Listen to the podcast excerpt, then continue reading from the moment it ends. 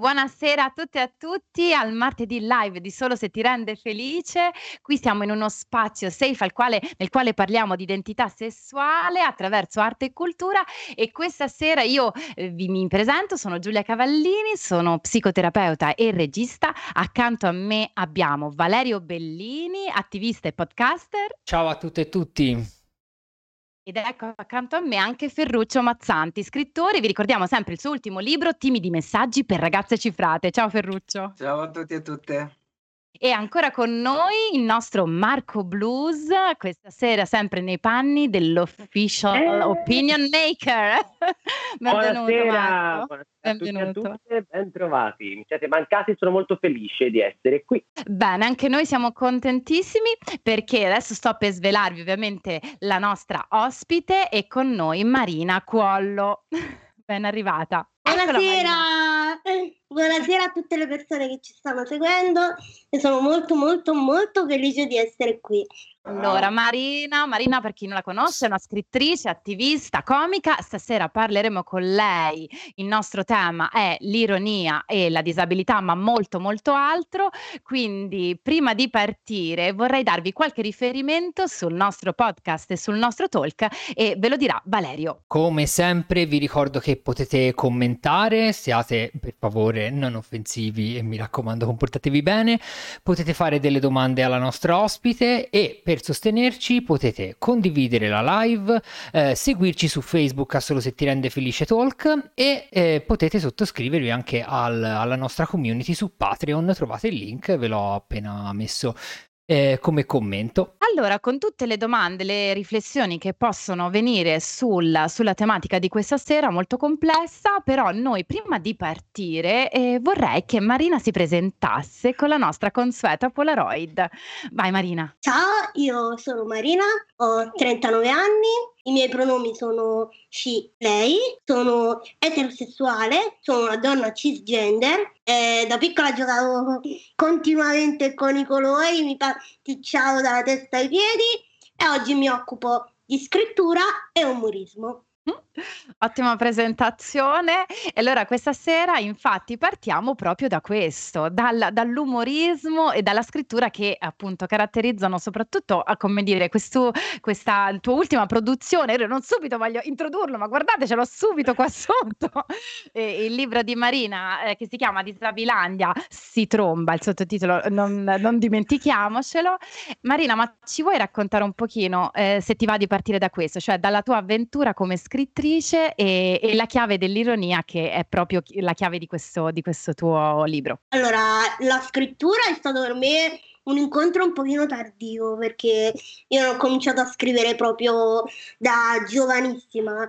Uh, questo incontro è avvenuto un po' in là con gli anni ed è arrivato in concomitanza un po' con uh, tutto un percorso personale che io ho fatto per liberarmi da quei condizionamenti imposti dalla società perché sappiamo quando nasci in un corpo non conforme, quando hai una disabilità il mondo te lo fa notare ogni minuto, un quarto d'ora e in una maniera davvero non molto gradevole.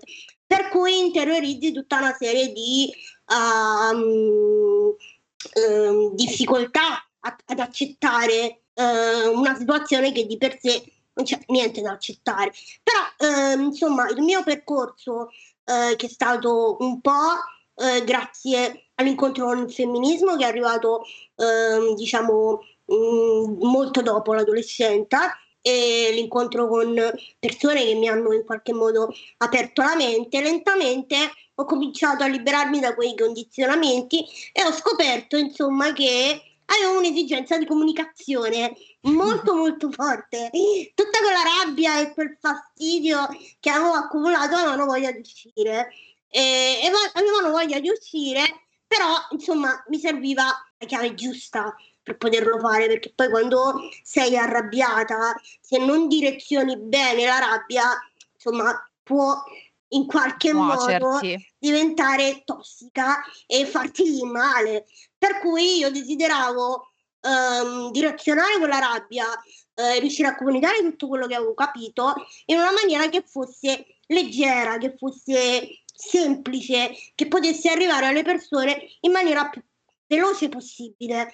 E l'umorismo mi è sembrato la chiave più giusta, anche perché mm, sappiamo che la disabilità è un tema che viene trattato sempre in maniera estremamente seriosa sì. e le persone sono un po' convinte che di disabilità non si possa scherzare come se, oh mio Dio, è, è, è un argomento troppo delicato per poterlo maneggiare, quando in realtà, insomma, non è assolutamente così. Io sono convinta che si possa scherzare su tutto purché si faccia bene, purché il messaggio sia chiaro, che insomma mm, andiamo nella direzione in cui certi pregiudizi li vogliamo scardinare, non alimentare.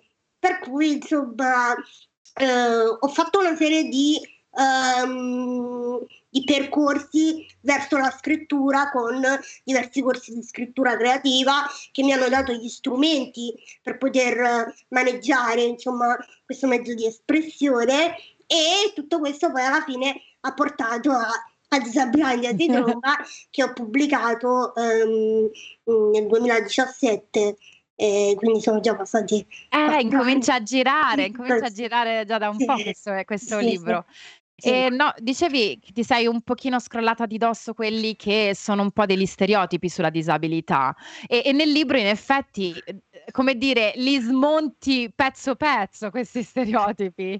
E ci vuoi, ci vuoi raccontare qual- qualche, qualcuno di questi che, come dire, eh, ti è venuto proprio voglia di, di smantellarli, no? Eh, sicuramente il, il misericordioso è l'Homo Misericordius, è un po' quello che più, non lo so, mh, mm, sono un po' affezionata all'Homo Misericordius perché lo, lo, incontro spesso.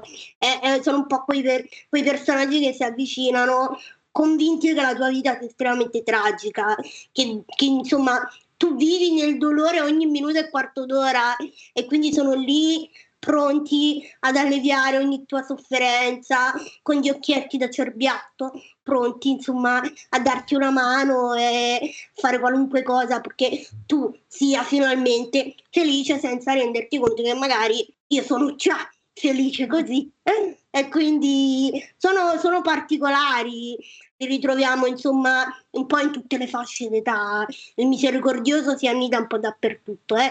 e poi sbuca all'improvviso viene eh, eh, eh, con ehm, carezzine non richieste viene insomma è difficile toglierselo davanti, abbastanza difficile.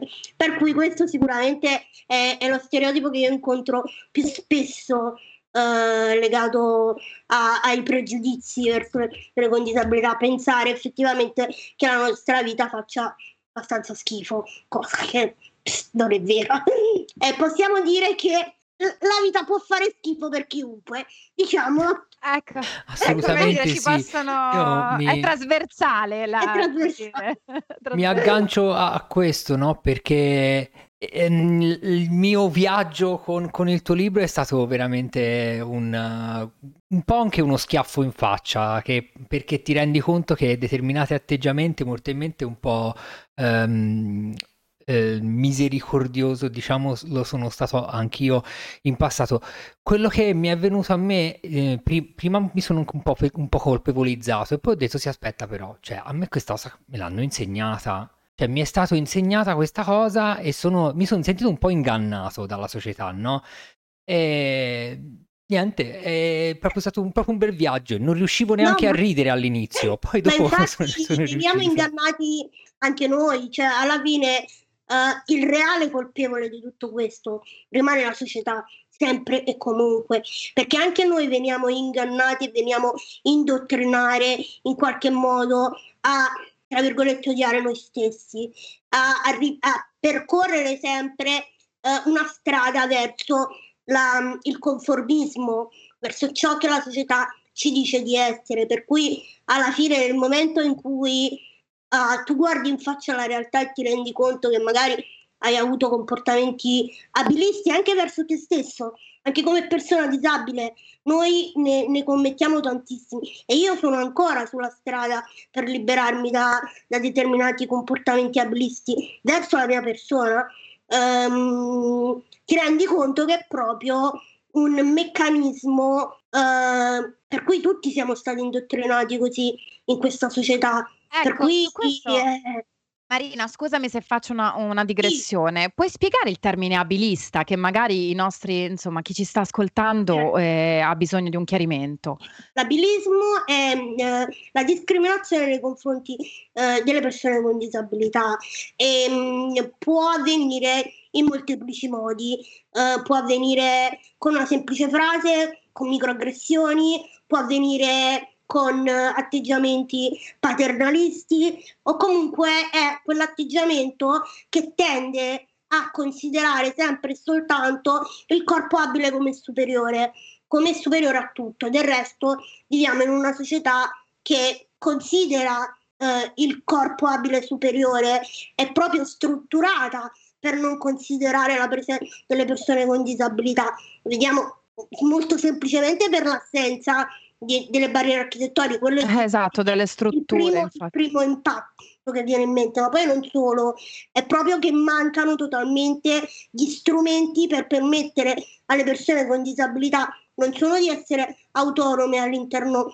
di questa società, ma anche di partecipare attivamente alla comunità, eh, sia per quanto riguarda l'istruzione, per quanto riguarda il lavoro, per quanto riguarda l'autonomia, eh, e, insomma tutte le cose che rendono una persona partecipe all'interno di una società. Chiaro, ma lo sai Marina, mi viene in mente un video che ho visto di te dove è assolutamente comico, mi guarda, sono ancora piegata, in cui praticamente dicevi, eh, andiamo al mare, sì, certo letto e dicevi tutte le difficoltà che una persona, eh, insomma, che, che, ritrova per andare al mare in questa, nella, nella tua condizione. Quindi tu raccontavi eh, proprio la difficoltà di eh, trovalo uno che, che, mi porti sulla spiaggia, che mi porti con la carrozzina, che poi trovalo un santo che trovi la situazione per cui poi arrivi alla spiaggia che dicono sia assolutamente attrezzata e invece tutt'altro. Quindi dici, poi arrivi praticamente sei sfinita su questa spiaggia che hai voglia di tornare forse a casa. E, no, insomma, si, si parla di questo, cioè di, di, alla fine di poter condividere insieme momenti, eh, ma non solo, no? situazioni che, che, sono, come dire, anche andare al mare insieme eh, diventa un, una difficoltà immensa, ecco. Marco. Sì, ehm, io mi volevo soffermare un attimino su, su quando abbiamo parlato del, di abilismo, no? Quindi abbiamo dato la definizione, adesso c'è, c'è più chiaro, diciamo, c- cosa sia, di cosa si stia parlando. Mm, l'abilismo e l'abilismo interiorizzato, eh, quanto hanno a che fare, e indubbiamente forse avranno a che fare, con eh, la famiglia in cui la persona disabile cresce? Cioè, mm. mh, mm, gioca un ruolo importante e, e, come? Cioè, mi piacerebbe che fossi tu a, a, a dircelo, a insegnarci questa cosa qui. La, la, famiglia ha un ruolo importantissimo, senza dubbio, perché è chiaro che se mh, nasciamo in una famiglia abilista, eh, questo eh, influenza, influenza ancora di più perché abbiamo i condizionamenti sia dall'esterno che dall'interno. A volte magari cioè, eh, l'abilismo può essere più o meno presente all'interno di una famiglia, eh, però in qualche modo io mi sento di dire che piccole tracce anche in una famiglia um, che fa un percorso molto molto molto uh, libero e aperto. A volte riescono a penetrare perché sono delle insidie che la nostra società ci lascia talmente piccole e minuziose che c'è un lavoro da fare ogni giorno per tutti e per tutte per liberarsi da questo abilismo interiorizzato. Perché ad esempio um, spesso e lo dico da, da donna disabile che è vissuta in una famiglia um, estremamente consapevole, aperta e, e, priva di pregiudizi, però comunque um, il confine tra l'iperprotettività e um, quel, quel, quella piccola paura in qualche modo di, di, di, di lasciare eh, le persone con disabilità libere di scoprire la propria autonomia è molto sottile a volte.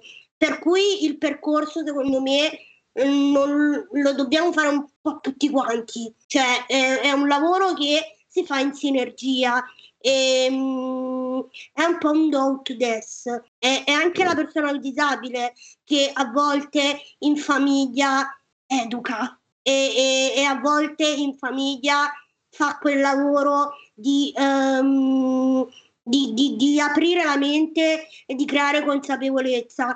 E, e, non è una colpevolizzazione che, come ripeto e lo dirò sempre, il reale colpevole è questa società che purtroppo ci, um, in, cioè instilla tutta una serie di, di, convinzioni in cui noi nasciamo. Però ecco, è, è importante che si faccia un lavoro continuo per cercare sempre piano piano di, di scardinare quei, quei, meccanismi che veramente eh, sono dentro di noi a volte. Infatti, guarda, nel tuo libro tu parli del disabile vorrei ma non posso, no? Che un po', non lo so, però si potrebbe agganciare a questo, cioè al fatto che poi talmente si interiorizza eh, il ragazzo, la ragazza disabile, magari interiorizza il fatto che non può fare delle cose, che non, ci, non ce la potrà fare, che la sua autonomia non è in grado di, di, come dire, di conquistarsela, che ci sa che poi arrivi a tutta una serie di rinunce, no? E lì un po' ti, questo sì, però ci tengo a fare un piccolo cappello di precisione, giusto per, per, per comprensione. La sezione sulle persone con disabilità Sì. io l'ho fatta apposta per scardinare un altro pregiudizio, che è quello che vede le persone con disabilità eh, sempre ehm, prive di alcun tipo di difetto caratteriale, buone, Ah, questo gentili, adorabili, sempre insomma in qualche modo ehm, senza alcun tipo di, di, di, di, carattere Accondiscendenti. sì, sì, in cui magari nel momento in cui tu incontri una persona con disabilità e a pelle ti sta antipatica, cioè provi quel senso di colpa. Poi per dire, io non la posso provare questa cosa, che quello mi sta antipatico perché vive già una vita così terribile che se io penso questa cosa, ehm, cioè pro- ti, ti autoflagelli semplicemente perché una persona non ti sta simpatica o non, non ti ci trovi. Per cui il mio desiderio era quello di poter proprio scardinare lo stereotipo che ci vuole sempre un po' carini e coccolosi. Colosi, infatti. Poi carini e coccolosi. Per cui nel momento in cui le persone hanno il loro carattere, possono avere anche un carattere di merda cioè, questo mondo, e questo non ha assolutamente niente a che vedere con la disabilità, perché la disabilità è un po' una caratteristica nostra che n- non necessariamente va a influire sul carattere. A volte il carattere, lo sappiamo, è una commistione di eventi, situazioni anche di DNA, per cui eh, insomma mi sono permessa di dire guardate che magari in giro c'è anche della gente che ha carattere orribile ed è pure disabile. Insomma, E quindi, insomma, eh, eh, quindi giustamente tu dici, no, nel senso, teniamo presente anche questo, teniamo presente anche questo. Ferruccio, vuoi, vuoi fare qualche riflessione su, su Sì, ma questo? Hai io, qual- io- io mi domandavo, prima hai detto che forse lo stereotipo che ti sta più a cuore, che spesso hai incontrato, è quello dell'uomo misericordiosus. Io invece immaginavo dell'uomo indifferente, perché a me sembra che la, la- la società e, e le persone mediamente cerchino di in qualche modo distogliere lo sguardo. Sì, eh, è, è- anche uno stereotipo che io ho, ho incontrato molto spesso, eh, però ehm, ho parlato del misericordioso perché la mia disabilità è una di quelle che, insomma, quando io sto in giro è un po' come avere il cartello col neon scritto in fronte, non sono una che passa esattamente inosservata, per cui ehm, ehm, in determinate situazioni sicuramente le persone mi evitano completamente, per cui magari eh, come nel libro ad esempio eh, ho citato ehm, persone che al ristorante magari non chiedono a me quello che voglio ordinare, ma lo chiedono a chi sta accanto a me pensando che insomma Ma perché? insomma, sì, perché non abbia facoltà di decidere cosa mangiare, non si sa per quale motivo, o comunque insomma hanno in tilt. Eh, succede poi in altre situazioni in cui per me riuscire a essere totalmente invisibile in mezzo a una folla, per dire, è impossibile. Per cui cioè, ci sono questi due estremi o ti cancellano oppure hai un, un grandissimo cartellone appiccicato sulla schiena che dice guarda, vi sto qua, con la mano grande grande. Sono queste due cose. Cioè, quindi, sì, in effetti vivere questa, questa, questi estremismi non deve essere facile, no? Come dire, eh, trovare anche un, un, compromesso magari fra questi due. Eh, ma qua, sai, quando parliamo di disabilità, eh, per esempio, mh, mm, e a differenza dell'handicap, eh, ci tu sai chiarirci eh, la differenza fra disabilità e handicap? Allora, il termine handicap eh, non si utilizza più perché ormai è ritenuto obsoleto, perché il significato stesso della parola handicap vuol dire proprio svantaggio. Per cui ehm, non si usa più eh, né handicap né portatore di handicap, che sono termini un po', un po' vecchiotti, proprio perché sono stati associati allo svantaggio. In realtà l'unica a essere handicappata realmente è la società, perché lei è quella che crea il vantaggio, la maledetta. Per cui il termine corretto che si utilizza insomma adesso è eh, persona con disabilità o persona disabile a seconda che la persona desideri in qualche modo utilizzare il person first, mettere avanti prima la persona eh, ci sono disabilità, ad esempio, in cui la persona viene completamente cancellata, eh, è stata cancellata, per cui um, le persone preferiscono utilizzare persona con disabilità. Ad esempio, io lo uso molto spesso, ma le uso entrambe, anche persona disabile.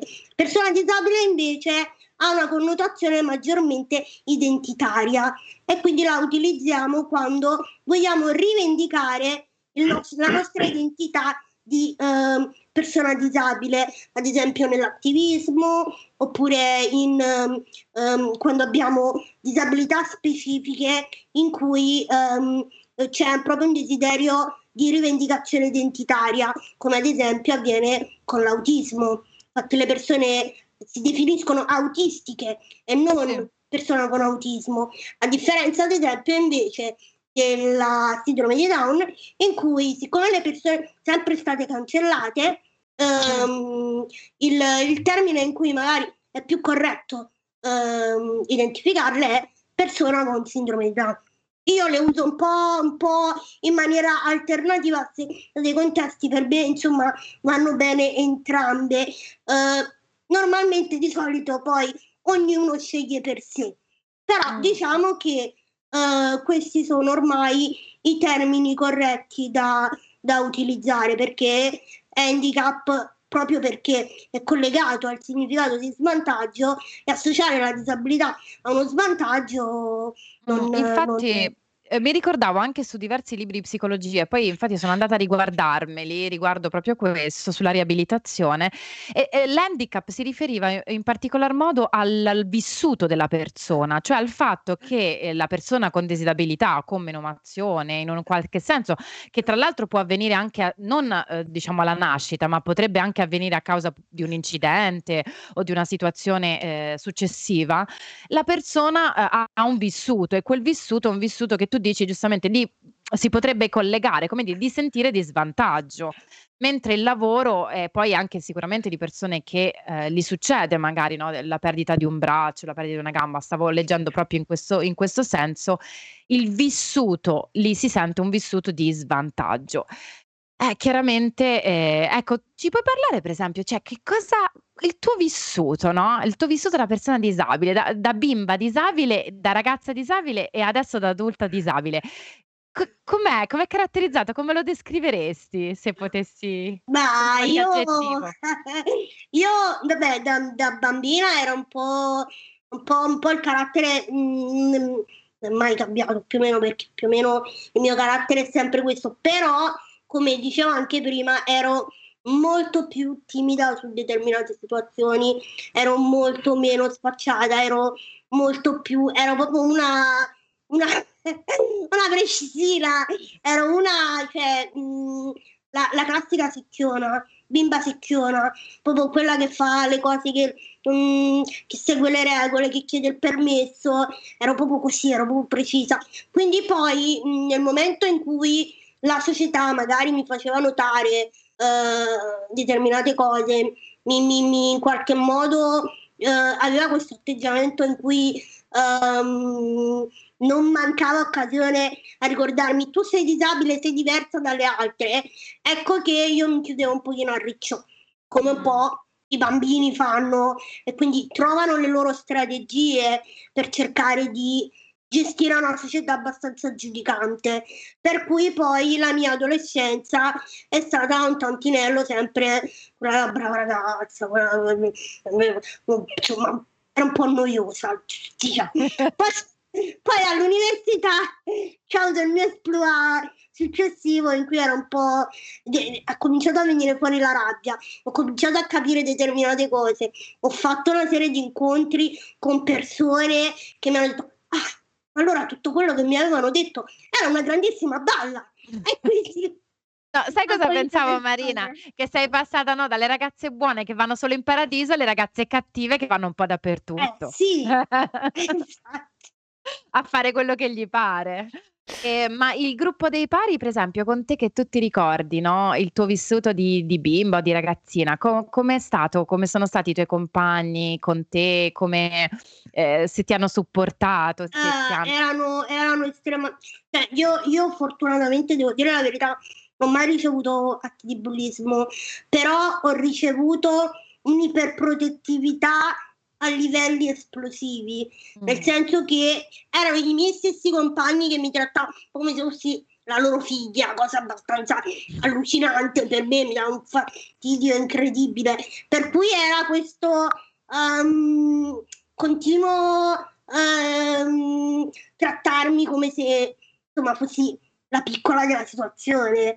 Ah. Ehm, per cui insomma scrollarmi di dosso eh, tutta quella serie di comportamenti che poi alla fine accetti, non ti rendi neanche conto che ti danno fastidio a un certo punto, no?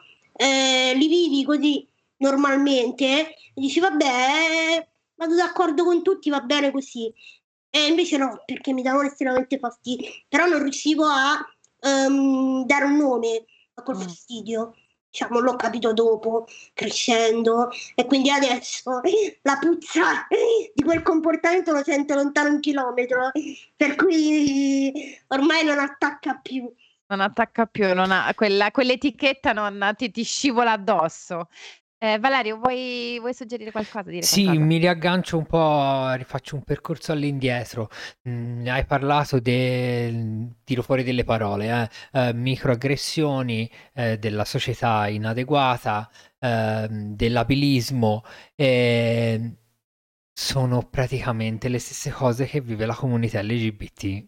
Se abilismo vero, gli gli se abilismo lo sostituiamo con omofobia, ehm, o o transfobia o Guarda, a lesbofobia, proposito di questa cosa, io ci tengo a dirla perché parte del mio percorso di apertura è stato anche grazie alla comunità LGBT. Perché io quando ero adolescente ehm, to- ho vissuto una serata, giovanissima ero, a Mucca Assassina, che è a Roma. Sì, Eh, certo. eh, sì, e mi sono divertita una cifra perché in quel posto io ero, ero, ero veramente giovane, ma avrò avuto 18 anni, una cosa così. È stato molto molto bello perché quella comunità per la prima volta io non mi sono sentita giudicata. L'ho scritto anche su, su Instagram di questo episodio e per me è stato come, oddio, allora c'è gente che comporta bene diversamente, che figa c'è? Mi sono sentita un attimo li- cioè, liberata, come, come un incontro magico per me è stato. Quindi anche parte del mio percorso di liberazione è stato grazie alla comunità LGBT. Ah, tra l'altro no, a me piace questa cosa che ha detto Marina all'inizio, no, dice del corpo non conforme, no? Ti sei descritta in questo modo. Cioè, come però, eh, come dire, se noi avessimo no, dei canoni, sempre quelli, che sono tra l'altro, io non lo so, ma stuccano proprio, cioè sono stucchevoli. E eh, devo dire, come dire, aprendomi anche, anche attraverso il nostro programma o comunque conoscendo tante persone del mondo LGBT, eh, quello che noto è che c'è una ricerca anche di espressione di genere, una ricerca di sé, che con Ferruccio ne parlavamo del nostro bisogno di esplorare la nostra, il nostro prisma dell'espressione di sé, mentre spesso a a nostra volta rimaniamo un po', come dire, sì privilegiati, ma al tempo stesso ottusi in questa e anche, ti direi, un pochino più tristi. Cioè, per Beh, questo sì. anche la trasmissione, no, del nostro il l'essere felici in direzione del fatto che a aprirsi, come dici tu Marina, a nuove esperienze, buttarsi nella mischia e e e accogliersi, accidenti, che Beh libertà che ti dà. beh, sì, l'eteronormato o l'etero o l'etero o il normodotato in qualche modo hanno hanno una un'esperienza che va su un binario abbastanza prestabilito direi, no, per cui hanno anche, è come dire, meno meno possibilità appunto di fare una ricerca, come diceva Giulia, su se stessi. E quindi sono anche molto più, in un qualche modo, chiusi nel ne nella possibilità di capire che cosa sia anche il canone vero e proprio della bellezza, perché non si soffermano mai ad analizzarlo. Gli è dato una volta per tutte ciao. Io Certo, sto come se fossero in qualche notando modo anestetizzati, no, se Sì, ci fosse sì, una sì. specie di Sì, congelati. anestesia congela Aneste sì, esatto. anestesia del senso della percezione dell'altro, in qualche modo, Certo, no? sì, esisto solo io, la mia realtà, quello che mi hanno insegnato, come sono io e tutti devono essere uguali. Cioè, Sì. e penso che questo sia un anello di congiunzione di Saturno pazzesco fra le due realtà, cioè proprio un cross da fare pazzesco su questo, no? adesso mi sta venendo in mente, non so se siete d'accordo, la butto lì come argomento. Per esempio, ehm, no, anche le ci s c'è un piccolo cambiamento anche nel mondo della moda, no, trovo che, ehm, il corpo non conforme, quindi, ehm, le le modelle nuove di di Gucci, piuttosto che sulle passerelle, le donne curvy, ehm, s sta sta tornando o cioè sta arrivando, meglio che tornando perché cioè sta proprio arrivando un nuovo movimento dove il corpo finalmente prende prende forme, colori, ehm, desideri, voglie diverse. Non lo so, può essere che stia arrivando Sì, qualcosa di sì, sì, nuovo? qualcosa sta cambiando. Certo, l'Italia è sempre quella che arriva dopo, ehm, rispetto all'estero, ma questo lo sappiamo. Però io noto comunque che c'è comunque una voglia di aprirsi, forse perché voci che prima in qualche modo venivano ad ascoltate, adesso riescono a farsi sentire anche grazie ai social che comunque ci permettono di essere dove magari, ehm, insomma prima non era possibile farci sentire. Non so, penso. Sì, sì, ma infatti no, il movimen il movimento del body positive, no, anche proprio la Cer ricerca di di di di di portarci a una positività, di abitare il nostro corpo, che è pieno de smagliature, celluliti, ehm, brufoletti e quant'altro, e e peli e non peli e calvizie. Ora no, per l'appunto i nostri Ma Marco, Valerio e Ferruccio stasera tutti rasati. No, però secondo me è è è no, stiamo entrando forse in un come dici tu Marina, in un momento forse grazie anche a questi nuovi ai, ehm, dispositivi, social e quant'altro, per cui le persone vengono anche seguite. Infatti Marina tu sei seguitissima, cioè hai hai una comunità incredibile. Come ti trovi con insomma, ehm, con queste persone che ti seguono? Quali sono le domande che ti fanno? Che cosa li incuriosisce? No, devo dire che, ehm, mia community è è una bella community, abbastanza consapevole, insomma, con cui c'è spesso uno scambio davvero molto bello di di opinioni. Io parlo di qualsiasi cosa sui social, condivido non solo ovviamente riflessioni legate alla disabilità o o a situazioni che incontro giorno per giorno, ma anche proprio le mie passioni, le le serie TV. Io sono io sono proprio una serie TV dipendente, e i libri, la la insomma la lettura e e quindi si scambiano opinioni su uhm, su qualunque cosa. È mo molto, molto bello. Ma infatti poi la cultura è quello che no, è sempre anche la cornice che ci permette di scambiare di scambiare bene. C'è una cosa che, ehm, Valerio prima, ehm, infatti adesso vuole prendere parola e gliela lascio, guarda, gliela lascio Vai. subito. No, Vai Vale. perché c'hai lanciato che sei un amante delle delle serie TV, quindi, Eccolo, ehm, eccolo. Eh. ci tocca la grande il grande tema della rappresentazione delle persone Eh disabili all'interno dei mass media in generale, però, anche proprio delle delle serie TV. Eh, Com'è la situazione? Perché ne abbiamo parlato per le persone trans e le persone gay e lesbiche, siamo No, infatti la situazione è altrettanto tragica anche per le persone con disabilità che praticamente eh, non vediamo quasi mai all'interno dei, dei media in generale e del, dell'intrattenimento proprio. Per cui eh, quei, quei, pochi sprazzi che ogni tanto vediamo eh, non sono sempre positivi, specialmente eh, all'interno del cinema. Le serie TV stanno facendo un bel lavoro, secondo me, in cui piano piano qualcosa sta cambiando.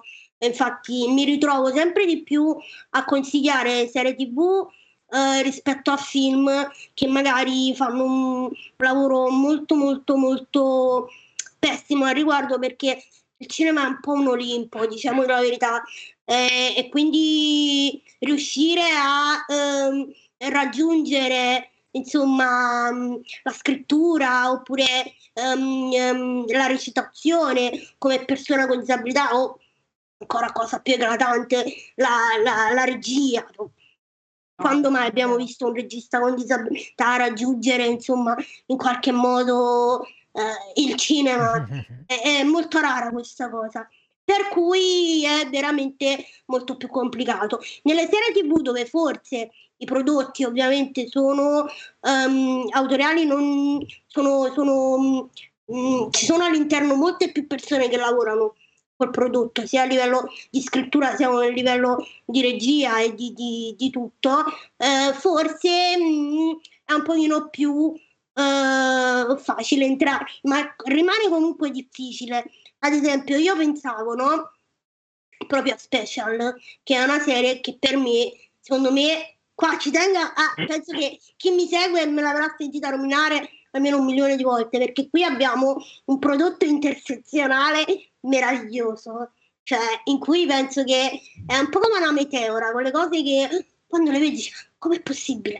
E, ehm, infatti il, questa serie praticamente è scritta, prodotta e interpretata da una persona con disabilità che è anche gay, per cui abbiamo un'intersezione fantastica. E, ehm, questa serie io dico, com- come, co- è possibile che sia arrivata una serie così su Netflix? Eh, perché fortunatamente il libro um, su cui si basa questa serie, eh, che è il libro di Ryan O'Connell, è arrivato nelle mani di Jim Parson, che avendo già insomma, un, una certa influenza all'interno dell'intrattenimento, è riuscito a spingere e fare in modo con la sua casa di produzione che questa serie potesse arrivare insomma anche da noi. Ed è molto interessante perché è, è una serie che parla proprio di abilismo interiorizzato,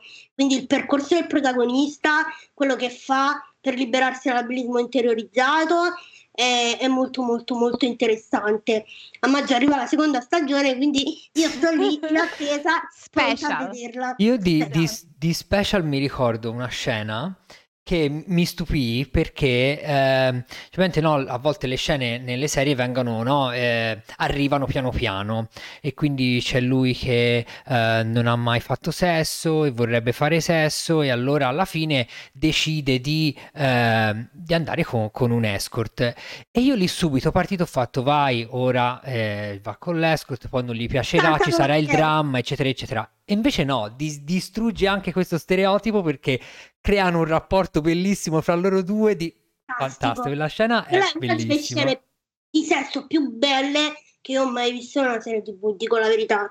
A parte che, eh, voglio dire, è, è, è, raro proprio che si veda, che ce lo facciano vedere. E invece ce l'hanno fatto vedere, meno male.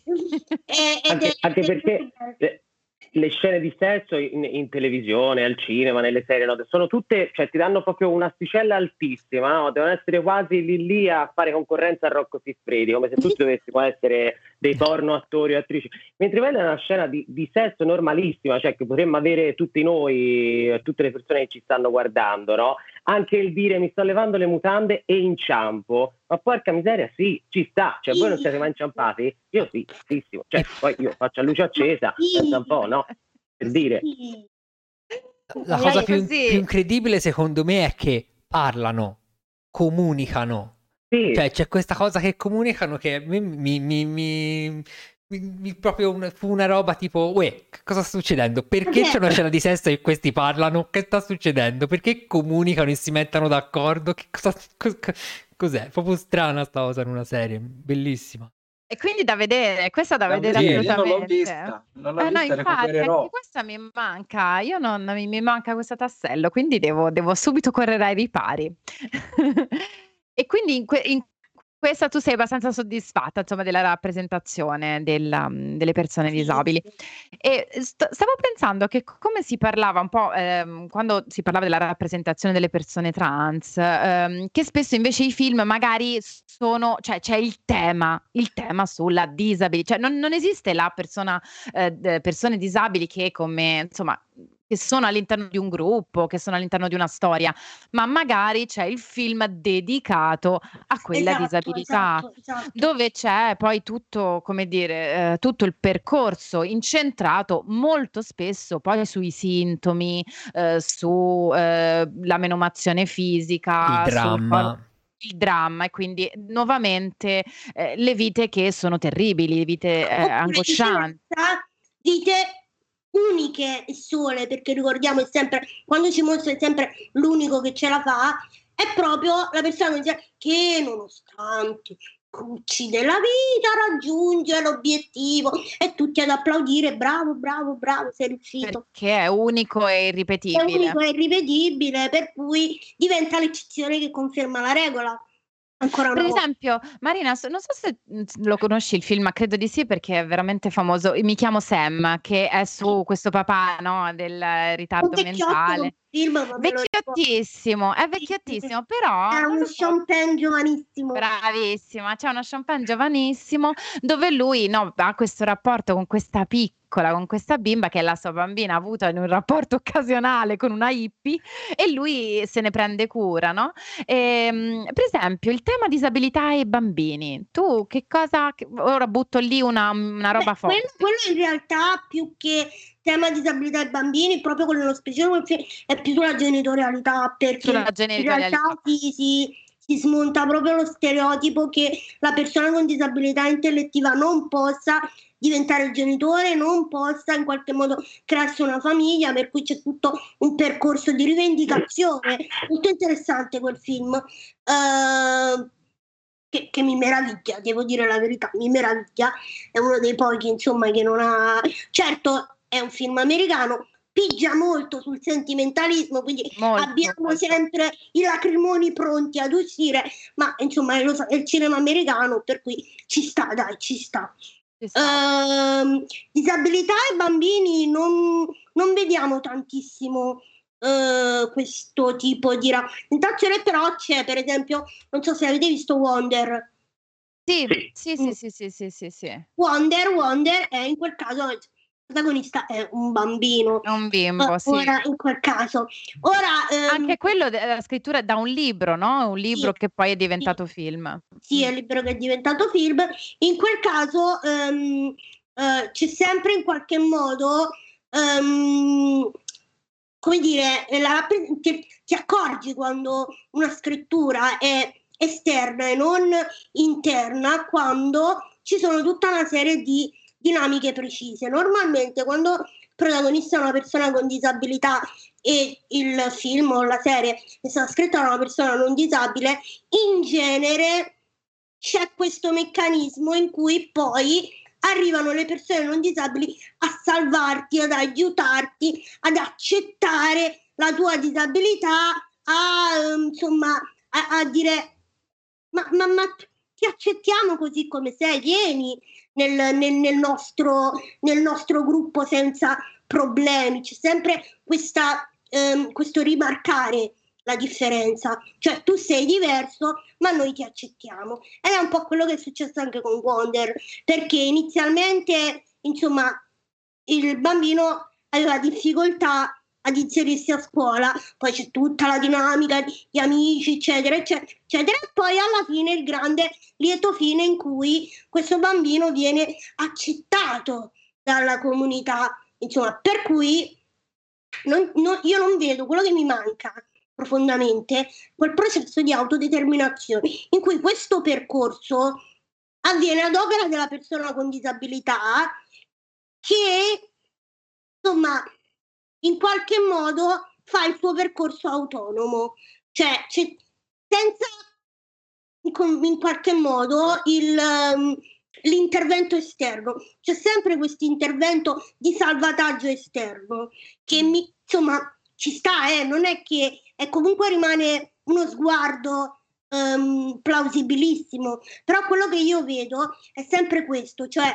ci viene sempre raccontata la disabilità da parte di chi non è disabile, ma le storie che vengono prese in mano dalle persone disabili e ci vengono raccontate sono rarissime nell'ambito dell'intrattenimento. Ed è forse questo che manca perché se vediamo sempre solo lo sguardo esterno ci manca una grandissima fetta di racconto che ci potrebbe aiutare a guardare molti punti di vista nuovi.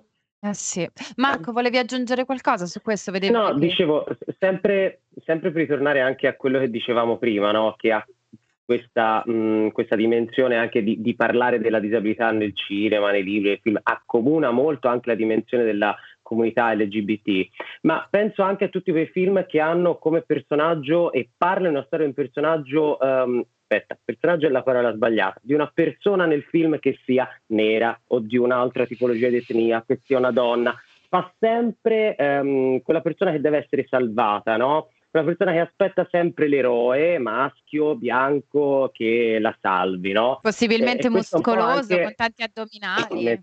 Bravissima. e questo è un po' anche quello che si respira forse in Wonder, no? È un po' un film che ti dice il vorrei ma non posso, cioè arriva a però gli manca no? anche quella, quella piccolezza perché abbiamo sempre quell'elemento un po' eh, io, io, io ho, ho, coniato un po' il termine come esiste il termine white savior io lo mm. chiamo labelist savior cioè arriva sempre la persona non disabile che ti salva dal tuo destino ineluttabile che sia anche solo comprendere e accettare la tua disabilità però deve venire lui a spiegarti la vita perché altrimenti cioè, diciamolo.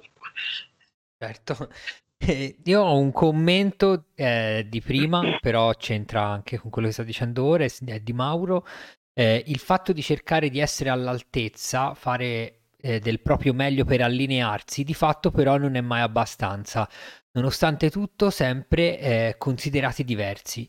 Invece una volta pre- presa consapevolezza si diventa liberi che direi che Sono siamo abbastanza d'accordo. E poi ho un messaggio per te da Francesca che ha scritto: Era il Pride 2000. Credo che dicesse del, del, del mucca assassina sì, che era Pride 2000. Allora, io lo dico qui in diretta: lei è la sorella di mia madre, mia zia, ed è con lei che sono andata al mucca assassina. Per cui lei è proprio pro- protagonista di quell'evento. Quindi abbiamo in diretta mia zia che ci segue, con cui sono stata al Mucca ed è stato, è stato bellissimo. Una serata proprio divertente. E, ehm, io volevo sapere una cosa, quindi il, le persone disabili, parliamo dei loro diritti e parliamo un po' dei loro doveri. Marina, parlaci un po' di diritti e doveri delle persone disabili. Ma eh, mh, più o meno i diritti e doveri sono un po' gli stessi di, di, di, di chiunque insomma viva una vita ah, normalmente, nel senso che dovere, io immagino che il dovere sia di, di non uccidere nessuno, anche se a volte è difficile perché mamma mia. A volte viene la voglia. A volte qualche pugnalata. eh, a volte viene la voglia. Di, di diritti che avremmo bisogno ce ne sono tanti, tantissimi, a cominciare da, dalla legge Zan che ci serve, serve anche alle persone con disabilità perché c'è dentro anche la lotta all'abilismo, per cui quello già è il primo, è il primo diritto che mi sento di nominare, di cui avremmo tanto bisogno e per cui speriamo che questa faccenda si sblocchi. Vogliamo entrare un attimo nello specifico e spiegare sì. che cos'è? Eh, andate voi perché magari c'è. Cioè, No, la legge Zan è la legge che vuole estendere ehm, la legge Mancino contro ehm, i crimini di odio eh, per, per religione o razza, ehm, qualsiasi cosa voglia dire razza oramai direi, eh, anche all'orientamento sessuale, eh, l'identità di genere, il genere e... Ehm, oddio, la, la disabilità. Le, l'esibilità e, e ora ce n'è un'altra che in questo momento non mi viene. Eh, diciamo vuole estendere que, que, quella legge lì anche a tutta una serie di altre minoranze. E è, in questo, questo momento è passata alla Camera, è passata alla Camera, ora è bloccata al Senato. Con il governo che c'è adesso non ho, non, non ho molte speranze che riesca a essere cal- calendarizzata. No, però, no, no, forza, forza, eh, forza. Dobbiamo essere positivi. Però sì, e diciamo che ehm, ho seguito un paio di eh, interventi di Zan che spiegava che, per esempio, eh, gli hanno chiesto perché non avete messo eh, contro crimini eh, omofobi, tran- transofobi, bi- bifobici, eccetera, eccetera. Lui dice no, perché l'identità ehm, di genere, l'orientamento sessuale racchiudono tutto, addirittura questo aggiungo io, racchiudono l'eterosessualità. Quindi se un domani qualcuno dovesse essere eh, picchiato eh, al grido ah, etero di m, eh, la, la, la legge Zan interverrebbe. Oh, ecco, questo mi sento un pochino più tutelata, meno male. No, ti senti tutelata? Oh, no, perché siccome c'è questa eterofobia dilagante, Madonna. la sento arrivare. Cioè, è una roba sento, che guarda, io quando ho fatto coming out eterosessuale ai miei, ti dico, tutti un avuto paura, hai avuto paura. Ah no, mio padre non mi ha parlato per mesi, ragazzi. e quando ho detto, papà, è così, sono etero, è stata, è stato terribile. Vabbè, sapete, insomma, come succede. Eh, no, Mauro mi, questa... mi, suggerisce misoginia, abilismo e omotransfobia. Ecco, ok, io ho fatto un sacco okay. di parole. Um, sì, no. Più sintetico. Eh, eh, abbiamo un altro, un altro, commento e poi sì. possiamo iniziare ad andare verso la conclusione eh, di Enrica no. che dice um, sì. che a suo avviso il film coreano um, Oasis o Oasis credo che sia un bellissimo esempio di rappresentazione della, della disabilità. Io non l'ho, non visto, visto, ma recupererò. No. Recupererò senza dubbio. Eh, perché tra l'altro il cinema coreano sta andando molto molto forte, quindi direi che adesso è un po' sulla cresta dell'onda, forse noi l'abbiamo scoperto un po' tardi, almeno io personalmente. Hai scoperto forse tardi. Con... Eh, con Parasite e tutto il resto, sì. però ovviamente vale la pena, eh, perché ci sono degli sceneggiatori pazzeschi. Marina, quante cose ti vorrei chiedere ancora, eh, ma senti, mh, mhmm, volevo chiudere un pochino dicendo, ma l'ironia quanto ci salva a tutti noi? Ma secondo e... me tanto, dai. Cioè, mamma, cioè, è come la Nutella, com, com, come, come fai a vivere senza... Cioè, c'è pure lo spot, no? Come si fa senza Nutella? Come si fa senza ironia? Cioè, è, è un po'... un po' secondo me lo zucchero su, su, su, sulla vita, che ne so, a me mi ha aiutato tantissimo, per esempio, c'è stato quel, quel, quel mezzo che mi ha permesso veramente di, di, di, di rottare tutta una serie di, di pensieri in modo positivo, di trovare uno sbocco e una valvola di sfogo che mi faccia anche ridere, cioè riuscire a ridere anche di cose che insomma ti mettono addosso. Una mestizia incredibile secondo me è forse ma, una delle cose più belle che, che, abbiamo noi esseri umani secondo me. E c'è un, un comico una comica una, una che stimi particolarmente che, eh, che c'è, è... c'è Anna Gatsby che, che che è la comica che io adoro di più. È, è, una comica che ha portato, infatti faccio altro consiglio da vedere su Netflix, cioè ci sono i suoi due spettacoli, uno è Nanette, che vi Nanette. dico che, che vi farà ridere e vi turberà allo stesso tempo, è incredibile, è una comica meravigliosa. E poi c'è Douglas, che è il suo secondo spettacolo, che è un pochino diverso da Nanette Uh, tra l'altro eh, parla anche di autismo, per cui come vedete si può ridere di qualsiasi cosa e si può farlo anche molto molto bene. Quindi lei, lei per me è probabilmente ciò a cui aspiro, lo posso dire. Eh sì, eh sì, ma noi, noi eh, ti auguriamo, ti auguriamo di, di, continuare così col tuo percorso di scrittrice e, e, di, e di, comica. Ehm, stavo pensando, qualche ultima domanda ragazzi, visto che se, abbiamo a disposizione... Qualche libro, qualche... Se hai qualche libro invece da suggerirci.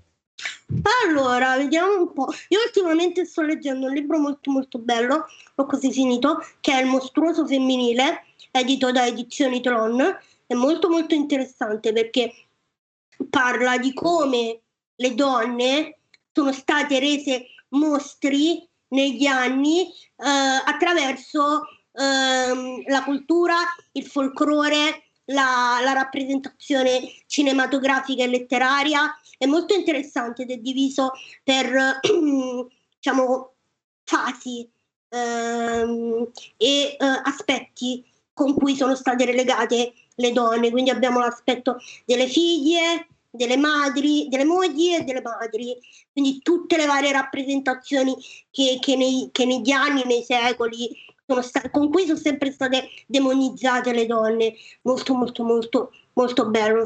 È il primo che mi viene in mente perché lo sto leggendo adesso. Ce lo segniamo e Valerio lo metterà nel lo link nelle... della, della, serata. E poi lo e nelle note, delle, delle, nelle note della puntata del podcast. No, mhmm, c'è anche una cosa che che pensavo rispetto all'ironia, all'autoironia, che alla fine è è proprio il principio di, ehm, ridere con, no, ridere insieme, no, e e si può ridere di tutto. Ora sentivo una puntata anche, ehm, recente che hai fatto, comunque delle interviste, in cui si parla proprio del politically correct, della difficoltà di fare comicità oggi, ehm, e invece la comicità è possibile, anzi ora abbiamo molti strumenti. Tu, mhmm, in quella in quella puntata di Palinsesto femminista fai riferimento proprio a come dire, a un percorso della comicità, dal cinema muto fino ad oggi alla stand up comedy e tutti i nuovi strumenti di comicità e ed effettivamente la chiave è è è ridere insieme, è ridere Sì. è ridere insieme. Ad aprirsi soprattutto a il mondo che cambia. Cioè noi non possiamo pensare di rimanere ancorati a una comicità che magari, mhmm, andava ai tempi degli anni '80. C'è Valerio che ha alzato la mano, quindi No, no, ti lascia mi mi so mi sono pre mi No, sono eh pre Ti sei preparato per dopo? Sì, mi preparo per dopo, non ti preoccupare, vai, vai. No, quindi quindi appunto non possiamo pensare di rimanere ancorati a, uhm, una comicità che magari, uhm, in un periodo storico non considerava affatto le le voci dei gruppi marginalizzati, per cui oggi nel 2021 uh, andare dietro ancora a certe battute, eh, non so, da cinepanettone è impensabile, è veramente impensabile, vuol dire veramente non, non guardarsi intorno e soprattutto anche non, non avere uh, creatività, originalità, non riuscire a evolvere la propria vena comica. Eh certo.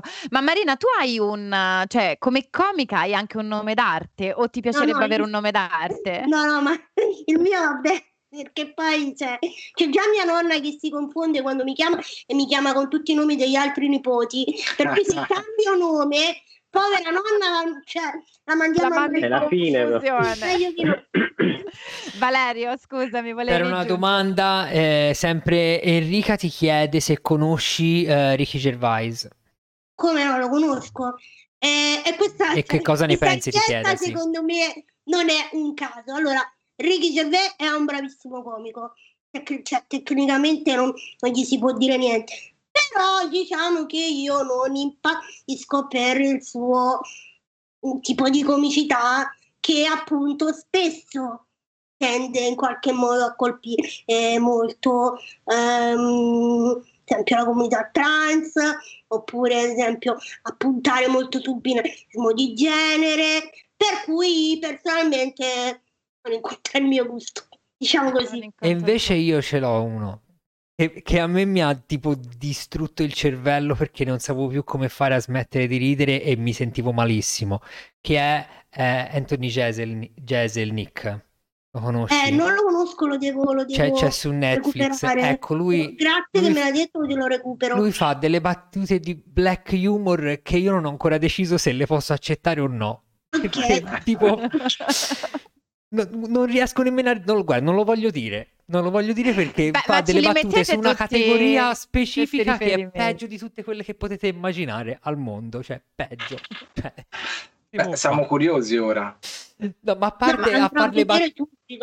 Pa- pa- parte con le battute tipo su, su, ehm, la, la morte dei neonati, ba- Oh bam- bam- bam- bambini e suicidio, cioè fa tutte delle cose così che ti dici no aspetta, Cioè, e fa, fa ridere eh, e fa anche riflettere, però a volte tipo dici oh aspetta, Ma io trovo che la comicità più grande è poi quella che ti rimane dentro e, e instilla in te delle riflessioni anche molto, molto profonde, perché attraverso la risata, no? E come dire, poi in verità va in profondità e la, come dire, è come un gusto che assaggi e ti rimane quel retrogusto e dici aspetta un attimo, questo va più in profondità e mi pone delle riflessioni e mi permette di, di farmi ulteriori domande. Quindi eh, io mi auguro che ci sia, ci sia sempre più comicità e comicità intelligente come quella che fa Marina con il suo libro di, di Isabilandia, sinceramente.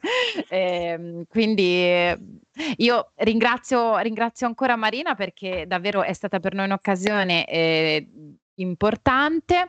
E mi sa che Valerio, vero, mi tocca salutare tutti per Andiamo. mandarli a Nanna, per mandarli a...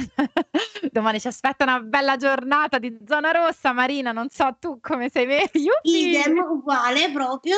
Idem, vabbè, ci troveremo prima o poi, lo diciamo sempre con Ferruccio e tutti i ragazzi, insomma, diciamo che ci troveremo prima o poi in una grande tavolata a mangiare insieme, a condividere questi, insomma, dei momenti insieme, birra. speriamo.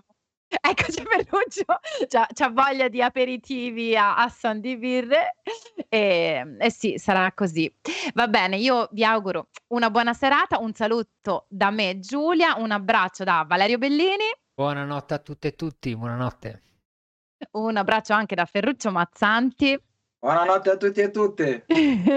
di Sabilando in copertina e Marco Blues, buonanotte anche a te. E buonanotte a tutti. Grazie. Sta diventando un meme praticamente. E no, no, fine mi lo tirare fuori. E Marina, Marina, buonanotte anche a te e ti ringraziamo di essere stata la nostra ospite a Solo se ti rende felice. Grazie, buonanotte a tutte le persone che ci hanno seguito e grazie davvero, è stato un grandissimo piacere essere con voi. Marina, ti auguriamo tutto il meglio e allora ci vediamo presto in presenza tutti quanti. Disabilandia si tromba e non c'è niente di più rivoluzionario che essere felici.